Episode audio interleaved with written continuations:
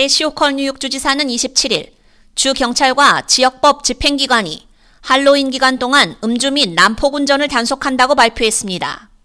단속 기간은 27일 금요일부터 31일 화요일까지이며 주지사 교통안전위원회의 자금 지원으로 시행됩니다. 호컬 주지사는 우리는 책임 있는 선택을 장려하고 음주운전의 위험성에 대한 인식을 높임으로써 화요일까지 이어지는 할로윈 축제를 안전하게 즐길 수 있도록 보장할 것이라며 우리의 아이들, 지역사회, 그리고 기념행사들을 안전하고 재미있게 지켜준 뉴욕주 경찰과 우리 지역 법 집행기관에 감사드린다고 밝혔습니다. 할로윈 기간에 나들이 계획이 있는 운전자들은 다수의 음주 검문소 및 음주 단속을 염두에 두는 게 좋습니다. 경찰은 운전 중 휴대폰 및 기타 전자기기를 사용하는 운전자들도 함께 단속할 예정입니다.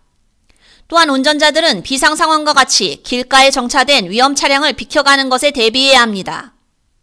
주 경찰은 주 저녁에 미성년 음주 단속 정보를 통해 미성년자에게 불법적으로 술을 판매했는지도 적발할 예정입니다. 이번 단속에서 경찰은 교통법 위반 운전자들을 더 쉽게 식별하기 위해 경찰 마크가 부착된 주 경찰 차량과 더불어 마크가 가려진 교통 단속 차량을 사용할 예정입니다. 경찰은 이 단속 차량을 통해 교통 위반을 더 잘 적발할 수 있으며 이 차량은 일반 교통 차량과 섞여 있지만 비상등이 켜지면 응급 차량이 됩니다. 미국 도로교통안전국은 할로윈 기간은 도로에서 사고를 당한 운전자들의 수가 많았기 때문에 특히 경계해야 할 기간이라고 밝혔습니다. 2015년과 2019년 사이에 할로윈 밤에 전국적으로 126명의 음주운전 사망자가 발생했습니다.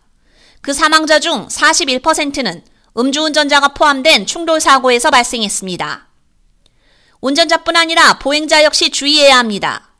트리고와 트릿을 하는 아이들과 그들과 동행하는 사람들 또한 위험하기는 마찬가지입니다.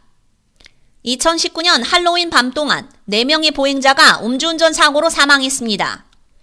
지난해 단속 기간 동안에는 1006건의 사고가 발생해 109건의 상해 사고와 3명의 사망자가 발생했고 음주운전으로 189명을 체포해 총 11,601장의 교통위반 딱지를 부과했습니다. 할로윈을 즐기기 위해 알코올 음료를 한 잔이라도 마셨다면 술을 마시지 않은 운전자를 지정하거나 대중교통 및 승차 공유 서비스를 이용하라고 도로교통안전국은 조언하고 있습니다. K-Radio 유지연입니다.